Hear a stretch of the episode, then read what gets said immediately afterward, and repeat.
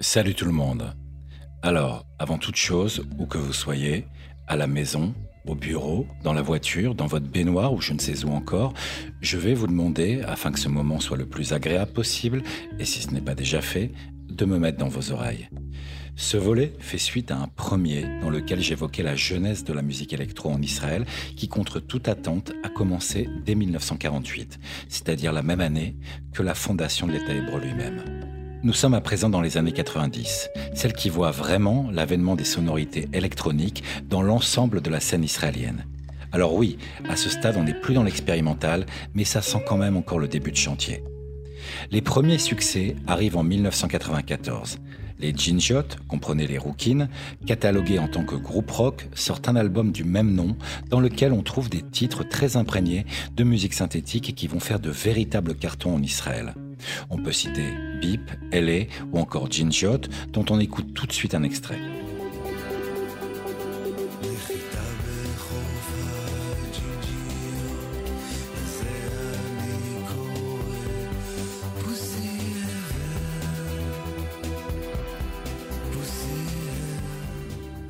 Attirés par les nouveaux chemins que permet d'emprunter les sons électroniques dans la composition musicale, plusieurs artistes israéliens très populaires et connus pour des répertoires habituellement très traditionnels, comme Ivry Leader, Eviatar Banaï ou encore Berry Sakharov, en sont des exemples parlants une nouvelle ère s'ouvre qui témoigne que ce genre est en train peu à peu d'être absorbé par un public de moins en moins hermétique.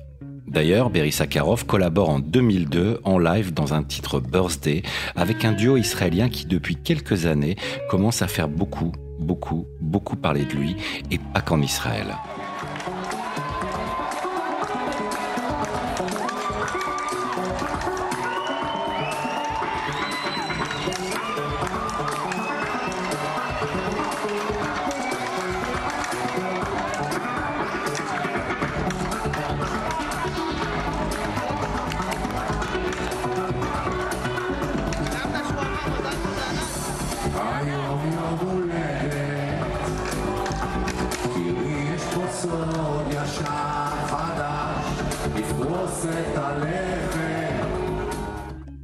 Ce son, ces sonorités, sont celles d'Erez Aizen et Amit Devani, le duo d'Infected Mushroom.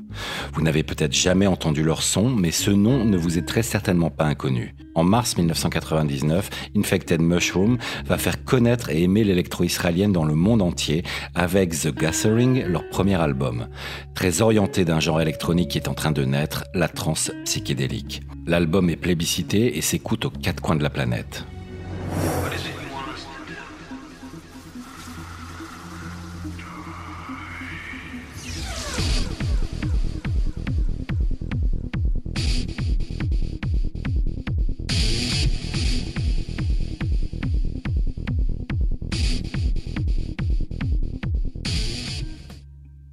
Faut savoir que derrière The Gathering, il y a plus que le titre d'un album. Il y a l'histoire avec un grand H.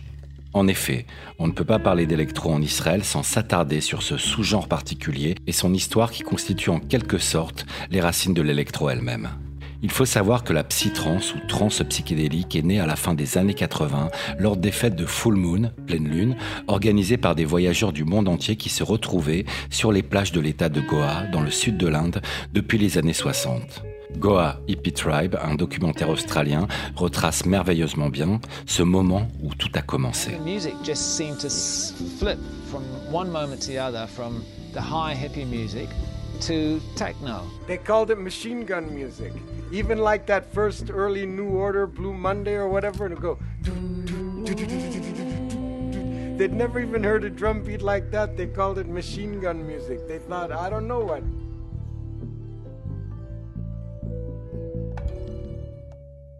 Au fur et à mesure du temps, ces parties se sont répandues dans le monde entier, créant un réseau de plusieurs milliers de personnes qui se sont régulièrement réunies dans des événements allant de petites fêtes clandestines dans des endroits reculés à de grands festivals internationaux. Les fêtes sont axées sur la musique et la danse et caractérisées par une sorte de spiritualité syncrétique très influencée par le discours hippie qui mélange librement des éléments de différentes traditions religieuses et pratiques de méditation du monde entier. Un discours aussi teinté d'une philosophie basée sur des valeurs de tolérance, de pacifisme, d'unité et de comportement déjà très conscientisés par rapport à la nécessité de préserver l'environnement. Une philosophie de vie qui porte le nom d'un acronyme PLOUR, Peace, Love, Unity and Respect. Évidemment, tout cela chapeauté par des consommations importantes de substances psychoactives en tout genre, de la drogue quoi. Un autre documentaire, Goa, 20 Years of Psychedelic Trance, souligne comment Goa a muté au fur et à mesure des années. Musicians from everywhere started to experiment with this new kind of electronic music. The music started to be known as Goa trance, a unique sound with strong energy, making people laugh and dance. People started to export the music to other continents. Goa trance festivals started to appear in nature places around the world reinforcing the idea of peace, friendship, and freedom, whilst making a party and dancing all night long. The atmosphere at these kinds of festivals is centered around respect and tolerance for each other and nature. Israël est largement considéré comme l'un des pays du monde où la psytrance a atteint le plus haut degré de participation et de diffusion. Notamment au cours des années 90 et 2000, elle touche la génération née après la guerre du Liban en 1982. De nombreux jeunes voyageurs israéliens étaient présents et ont joué un rôle actif dans la naissance du phénomène de trans à Goa depuis ses débuts. Et surtout après 1988, où grâce à une série de changements dans les relations diplomatiques indo-israéliennes, il leur est devenu plus facile d'obtenir des visas. Il s'agit principalement de jeunes voyageant pendant quelques mois immédiatement après la fin du service militaire. Cette habitude de passer quelques mois à voyager après l'armée, connue en hébreu sous le nom de Tiul Acharet Sava, ou Trip After Army, est devenu si courant pour un grand nombre de jeunes de la classe moyenne en Israël qu'il a été considéré comme un rite de passage contemporain, postérieur et complémentaire au service militaire. D'ailleurs, la chaîne 11 de la radio télé publique israélienne Cannes a lancé sur ce sujet une série documentaire avec Gal Torné et Pablo Rosenberg qui décident des années après leur service militaire d'effectuer les Trip After Army qu'ils n'ont jamais fait. Parmi toute la série de voyages qu'ils effectuent, l'épisode qui se passe en Inde, sans surprise, reste le plus populaire de tous.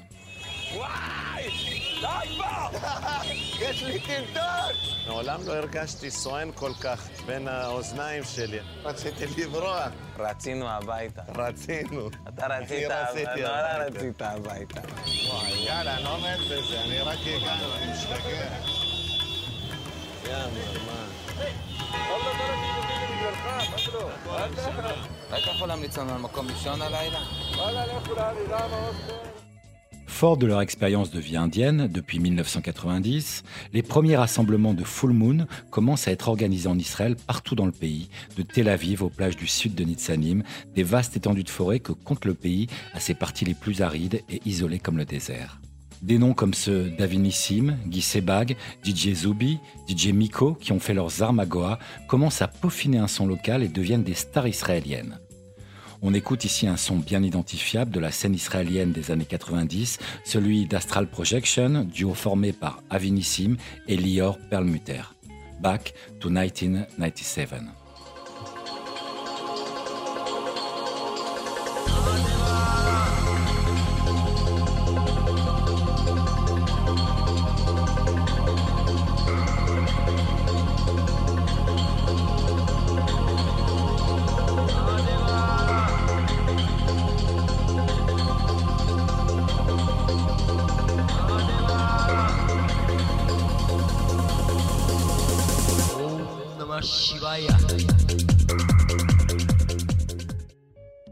Peut passer sous silence la drogue qui est devenue un acteur inhérent à la scène électro et qui provoque une intervention policière brutale.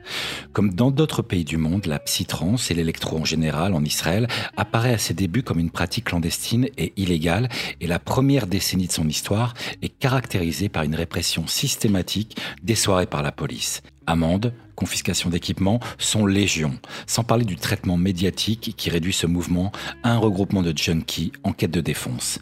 Psychedelic Zion, le documentaire d'Isri Alpern, l'illustre parfaitement.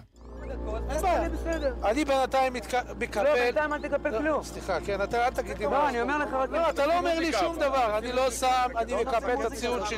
לא, תשאיר רק את הציוד. מפקד תחנת כרמיאל, סנ"צ ברוך דריימר, אמר לי, סגן ניצב ברוך דריימר, אמר לי שהמסיבה הזאת לא חוקית, קח את הציוד ותעוף מפה, אם לא, הוא יח... נחרים לך אותו. במילים האלה. באה ניידת, שאלה אותם אה, מה קורה פה. שאלו את אה, אלברט, שהוא היה בקטע של הכניסה, מה, מה, מה, מה הולך פה? ואז לקחו אותו לצד, ואז ערכו עליו חיפוש, ואז ערכו על כל מי שהיה שם בסביבה חיפוש. ולא מצאו על אף אחד, על אף אחד לא מצאו שום דבר. והם הרימו ידיים ו- ותפסו אנשים על סתם, אנשים חפים מפשע. פשוט חפים מפשע. Mais contre toute attente, ce qui a pour but d'enfoncer le mouvement va le faire se développer. En effet, cette attitude répressive pousse d'une part les organisateurs d'événements à se réfugier dans des clubs légaux, ce qui va contribuer à façonner et amplifier l'identité d'Israël. Tel Aviv devient une référence en la matière et certains noms commencent à dessiner la carte du clubbing israélien. Allenby, Hamishim Veshmone, The Cat and Dog, Abaya ou encore le Penguin, dont nous avons déjà évoqué le rôle de précurseur dans le premier épisode de cette saga. Je vous invite à découvrir ce reportage, Les Khazara les Penguins, retour au Penguin, produit par un ancien barman du club qui a photographié et documenté tout ce qui s'est passé dans ces années-là. Des coupes de cheveux aux coulisses des toilettes. של להקת סיאם בפינגווין, לדעתי 1983, הדר גולדמן, ג'ף שפירו, יוסי פיין. אני באותה תקופה הייתי ברמן, והייתי שולף את המצלמה שהייתה תמיד מוכנה עם הפלאש, ופשוט מצלם. אחרי תחקיר, הגענו לחלק מהדמויות שחיכבו בתמונות, וחזרנו למועדון הפינגווין בגרסתו הנוכחית. Les clubs ne sont pas le seul choix des organisateurs d'événements qui décident en parallèle de localiser les parties dans des endroits de plus en plus reculés comme le désert du Negev où encore beaucoup d'événements clandestins ont encore lieu aujourd'hui. C'est un véritable jeu du chat et de la souris auquel se prêtent la police et les organisateurs d'événements électro. Chaque partie intensifie ses réactions. La police se montre encore plus agressive et intensifie la répression. En 1997, le festival Lucky Strike, auquel assistent plus de 30 000 fêtards, est soudainement interrompu et évacué manu militari. Idem pour les DJ internationaux qui font de Tel Aviv une étape obligatoire dans leur parcours. Ils sont systématiquement harcelés par la sécurité de l'aéroport, fouillés à nu, parfois mis en détention et souvent expulsés. Mais cette attitude, non loin d'arrêter la prolifération du phénomène, a encore une fois pour effet paradoxal d'augmenter sa popularité en dehors même du mouvement lui-même. Une série d'événements est organisée, attirant à chaque fois des dizaines de milliers de personnes. C'est de cette période que naîtra d'ailleurs l'un des plus grands festivals de trans psychédélique jamais organisé jusque-là dans le monde, le Gane Huga Park en juin 1997.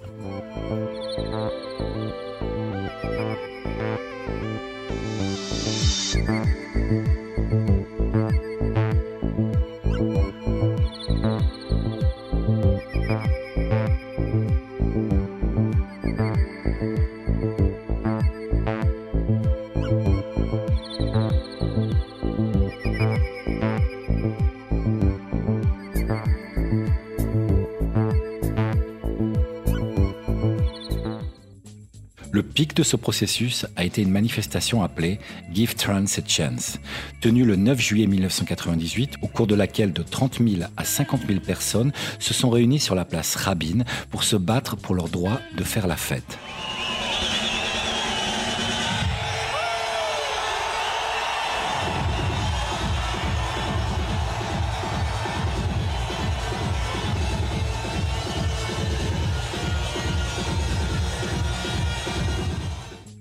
Événement similaire appelé The Gathering a suivi à Jérusalem en 2000. Rappelez-vous du nom du premier album d'Infected Mushroom, sorti en 1999. La scène clubbing israélienne continue elle aussi de prospérer. On assiste à l'ouverture de clubs qui vont beaucoup faire parler d'eux et pas qu'à Tel Aviv, comme exemple The Forum à Beersheba et Aoman Shvaesre à Jérusalem. En 1999, on fait l'approche de la société sur la musique électronique a totalement changé. Les festivals restent interdits pour la plupart, mais les clubs sont acceptés tant qu'ils respectent les réglementations mises en place par les autorités. La scène est en pleine maturation. C'est du moins ce que tout le monde pense. Je vous raconterai, dans un prochain épisode très bientôt, pourquoi la scène électro a failli disparaître au début des années 2000. Allez, salute